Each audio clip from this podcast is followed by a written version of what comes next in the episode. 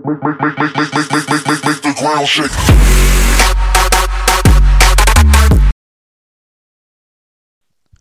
guys, assalamualaikum warahmatullahi wabarakatuh. Nah, selamat datang di podcast gue ngobrol bola podcast. Nah, di sini gue mau ngebahas tentang rekap musim 2019-2020.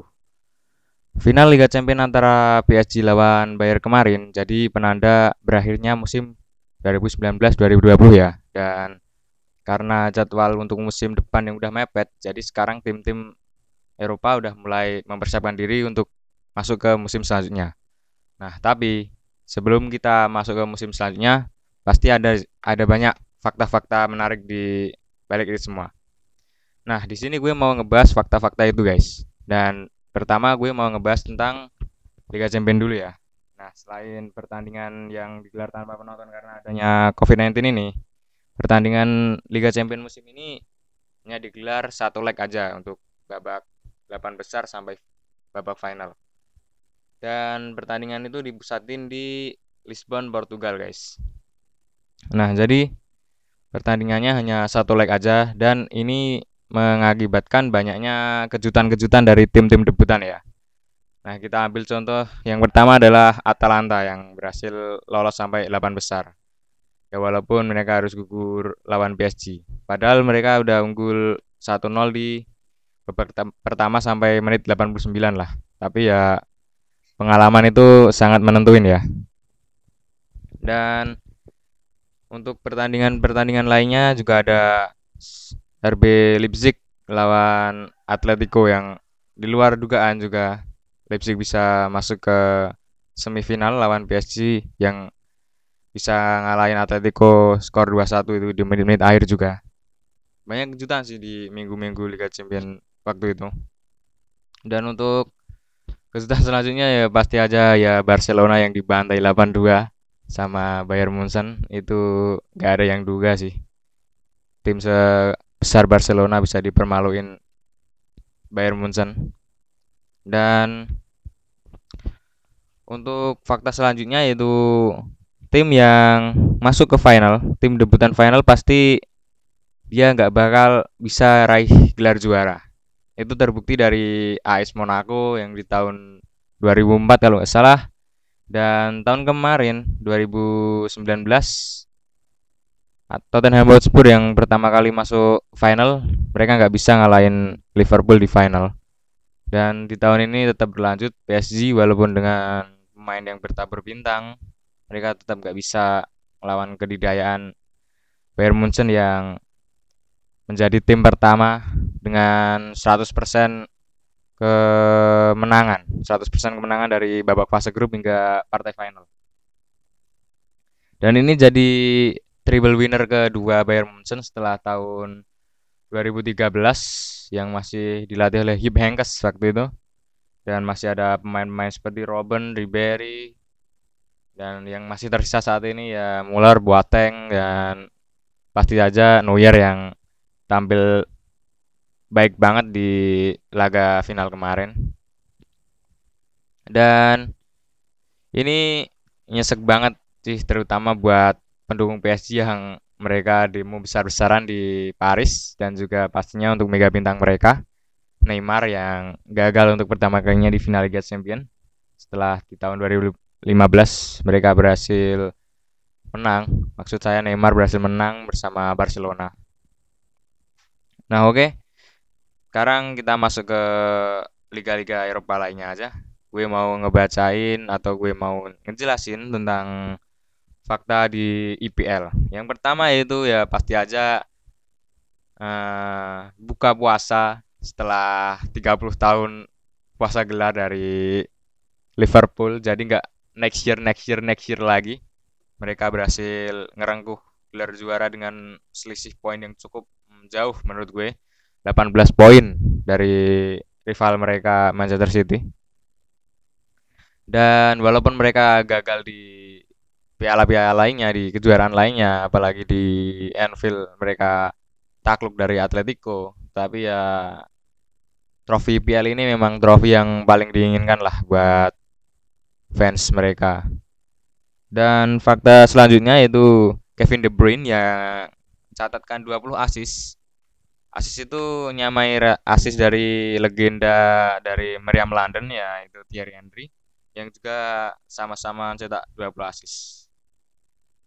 Dan fakta ketiga dari IPL yaitu Jamie Vardy yang jadi top skor tertua dari IPL dengan 34 tahun. Dia berhasil cetak 23 gol. Dia unggul dari Pierre-Emerick Aubameyang juga dari Raheem Sterling di peringkat ketiga. Dan itu nunjukin kalau usia itu nggak jadi batasan buat seseorang buat bisa tampil baik ya lawan tim lawan pemain-pemain yang lebih muda. Dan fakta yang cukup unik buat gue yang gue dapat kemarin uh, yaitu Brington itu ternyata lebih banyak diuntungin VAR daripada Manchester United daripada MU. Padahal fans-fans di luar sana ya haters-haters terutama udah uh, ngira kalau MU itu kan tim yang paling diuntungin dari VAR. Bahkan banyak yang ngebuat la lawakan yaitu Manchester United. Tetapi ternyata faktanya adalah Brighton adalah tim yang lebih banyak diuntungkan VAR daripada MU. Oke, gue, gue lanjut aja di fakta yang fakta untuk liga lainnya yaitu fakta untuk liga Spanyol. Dan gue mau ngucapin selamat buat Real Madrid yang udah bisa ngehancurin atau bisa ngerusak di kedikdayaan Barcelona di La Liga karena mereka berhasil merengkuh gelar juara La Liga dan fakta faktanya yaitu ini adalah gelar pertama setelah kepergian dari CR7 dari Real Madrid. Ini adalah gelar pertama mereka dan ini semakin mengokohkan mereka menjadi tim dengan perolehan trofi La Liga terbanyak yaitu 34. Mereka unggul jauh dari Barcelona yaitu 26 trofi. Dan ini menurut gue sih terlepas dari nggak adanya CR7 ini juga berpengaruh dari tangan dinginnya Zidane. Kalau kata Marcelo Lippi ini nggak nggak Zidane itu nggak terlalu ngebawa taktik yang bisa dibilang luar biasa nggak dia cuma bisa ngebangkitin mental para pemainnya dia juga bisa buat para pemainnya jadi lebih percaya diri untuk ngadepin tim-tim lawan dan itu yang nggak bisa di dibawa oleh pelatih-pelatih lain sebelum Zidane. Dan fakta selanjutnya yaitu eh, tahun pertama Barca tanpa gelar ya, tahun pertama Barca tanpa gelar ini. Padahal di situ masih ada Messi ya.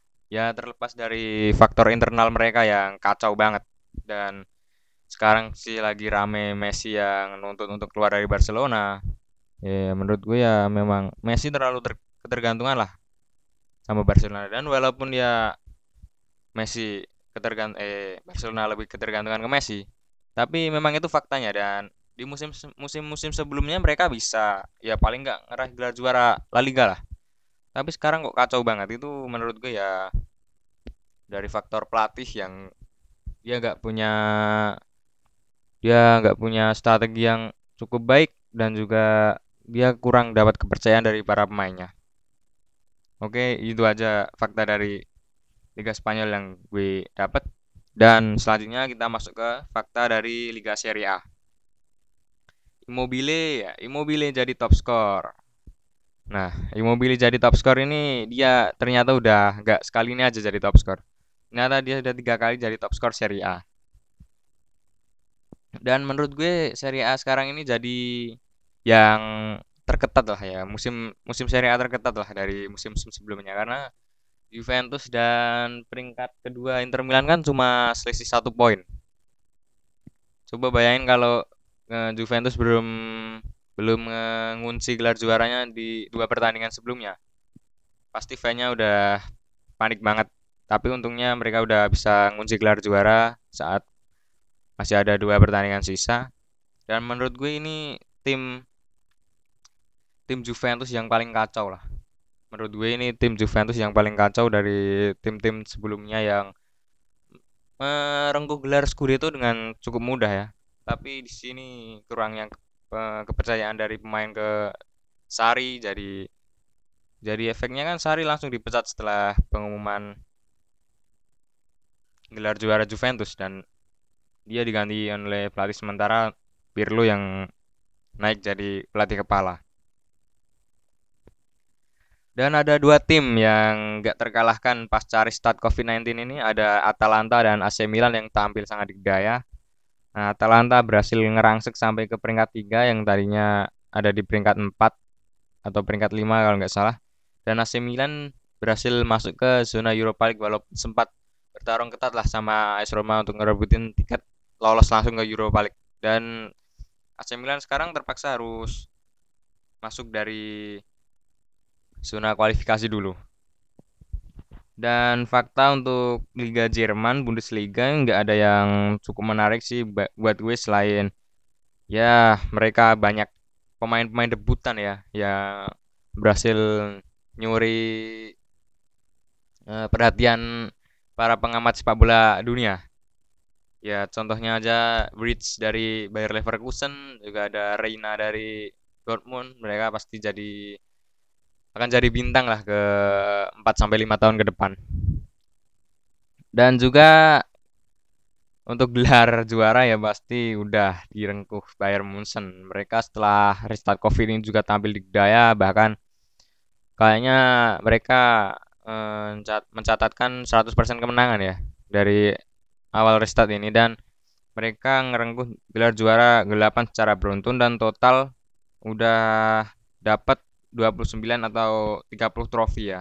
Mereka unggul jauh dari saingannya yaitu Hoffenheim Hoffenheim kalau nggak salah. Hoffenheim juga Borussia Dortmund yang baru ngerengkuh 5 trofi dan dan tim yang terakhir ngerengkuh gelar juara sebelum Bayern yang ngerengkuh gelar berturut ini yaitu Dortmund di tahun 2011-2012 kala itu masih ditanganin oleh Klopp. Dan dan di situ juga Bayar harus kalah di final lawan Chelsea. Walaupun tahun se tahun setelahnya mereka dapat treble winner yang masih ditanganin Juventus dan untuk Liga Prancis sendiri Liga Prancis dihentikan di nggak sampai akhir musim. Dan Federasi Sepak Bola Prancis menobatkan PSG sebagai juara di Ligue 1 karena poin mereka yang udah unggul cukup jauh dan dan juga nggak udah nggak mungkin lah dikejar sama pesaingnya di peringkat kedua. Dan untuk top scorer di Ligue 1 dipegang sama Kylian Mbappe dan juga Wissam Ben Yedder. Wala walaupun sebenarnya top skor diberikan cuma buat Kylian Mbappe karena di sana Wissam Ben Yedder eh, ncetak gol dari dua kali tendangan penalti sedangkan Mbappe nggak ada yang lewat penalti. Tapi Mbappe eh, Mbappe mau berbagi lah, mau ber, Mbappe mau berbagi sama Wissam Ben Yedder buat sama-sama ngeraih gelar top skor. Oke, mungkin itu aja yang bisa gue sampein. Semoga bisa jadi hiburan buat kalian dan bisa nambah wawasan buat kalian. Terus tungguin podcast-podcast gue yang lainnya. Sekian dari gue. Wassalamualaikum warahmatullahi wabarakatuh.